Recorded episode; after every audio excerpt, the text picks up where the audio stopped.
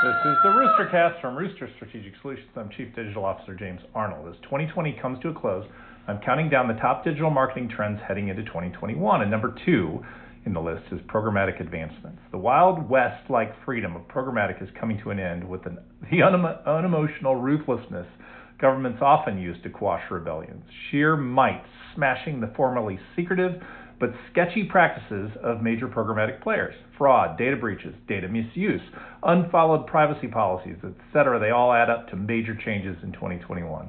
To remain relevant, programmatic is going to have to go back to the well and advance beyond its infancy to welcome the promise it offered up front.